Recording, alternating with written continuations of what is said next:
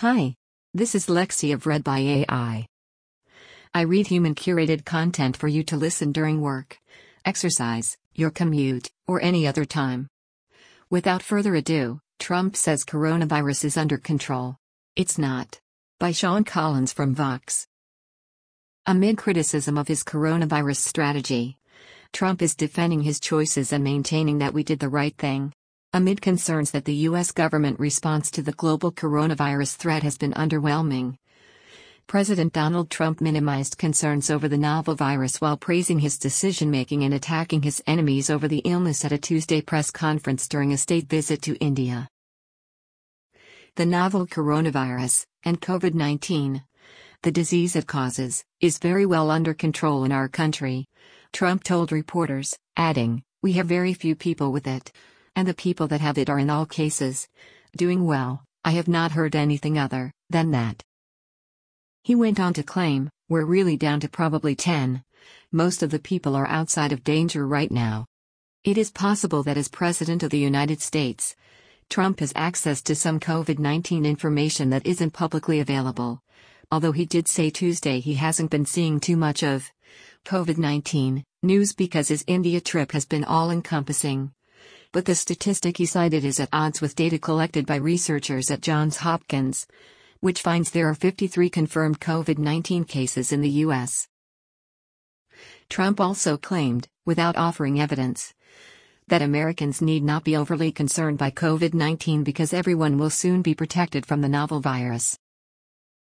Now they have it, they have studied it, they know very much. In fact, we're very close to a vaccine, Trump said. Scientists are certainly hard at work on one. Australia's Commonwealth Scientific and Industrial Research Organisation announced Sunday that it has begun production on a test vaccine. And scientists in the US and elsewhere are continuing their vaccine research. But as the Icahn School of Medicine's Fatima Amanat and Florian Krammer note, going from testing a vaccine to having one that is available for use can take anywhere from 6 to 18 months, if not longer. So, despite what the president said, we really aren't yet close to a vaccine. Beyond attempting to downplay concerns, Trump also used the coronavirus as an opportunity to attack Democrats, who have reportedly offered pointed critiques of the administration's coronavirus response in private. A lot of talent, a lot of brain power is being put behind fighting the coronavirus, $2.5 billion we're putting in, Trump said. I see that, Senate Minority Leader, Chuck Schumer criticized it, he thought it should be more. And if I gave more, he'd say it should be less. It's automatic, you know, with these characters, they're just not good for our country. It is true that whipping the public into a panic over COVID 19 is neither wise nor helpful. Particularly since the US has not seen the level of cases other countries like South Korea and Iran have faced but it is important that the president not minimize the potential severity of the novel virus. As U.S. health officials do not have as accurate a picture of the current state of COVID 19 cases in the U.S.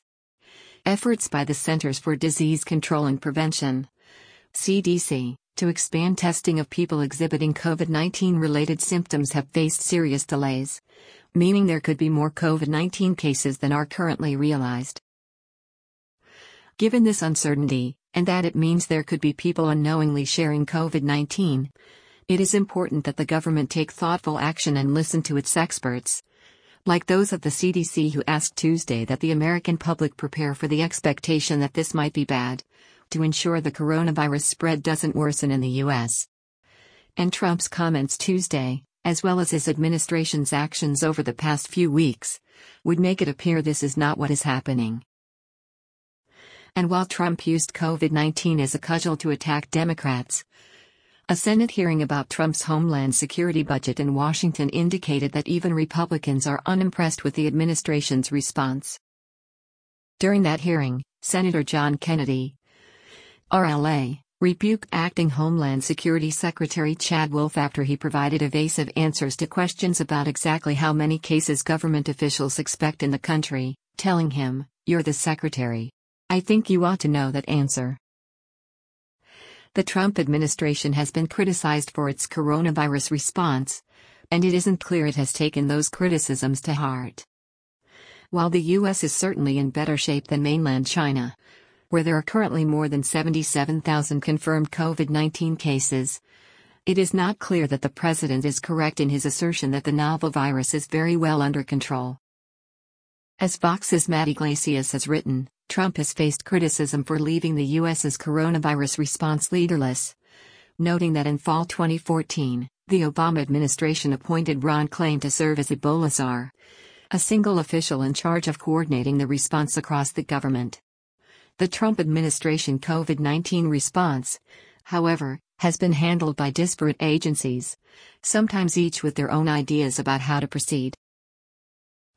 And Trump has been accused of appearing to argue the virus will essentially take care of itself, tweeting that cases will diminish as the weather starts to warm and the virus hopefully becomes weaker, and then gone. While warmer temperatures do limit the spread of certain viruses, like many that cause influenza, it isn't clear whether the novel coronavirus is one of these. There are still many things scientists don't understand about this coronavirus. And most experts say more research is needed in order to understand whether the weather will have any effect on transmission. The need for more research is yet another count on which the Trump administration has faced criticism. The president's budget proposals have repeatedly called for cuts to the CDC, including the budget released this February, which also called for cuts to the National Institutes of Health. The CDC has been instrumental in helping to understand the virus and coordinate efforts to fight it. It also advised against a decision to fly back Americans who had been quarantined in Japan and had contracted COVID 19 on the same plane as those who tested negative for the disease, advice the Trump administration ignored. Director of the University of Minnesota's Center for Infectious Disease Research and Policy Michael Osterholm told Politico the decision was one of the cruelest human experiments I've seen in my entire career. Trump reportedly expressed in private that he was upset with the decision, which could have easily led to healthy Americans being infected. But on Tuesday he placed the blame for it elsewhere while suggesting there was nothing wrong with it. I felt that, and the decision was made in Japan. Let these Americans come back, and we'll see where they are, the president said. But they were immediately put into quarantine. There's no problem with it whatsoever, they were immediately put into quarantine. Trump went on to congratulate himself for another decision that ran counter to the advice of health experts. This time at the World Health Organization, denying U.S. entry to any non citizen who has traveled to China in the past 14 days. The United States, because of an early decision I made. I made a decision, I believed like it's the first time it's ever been done. We closed the country to certain areas, as you know, Trump said.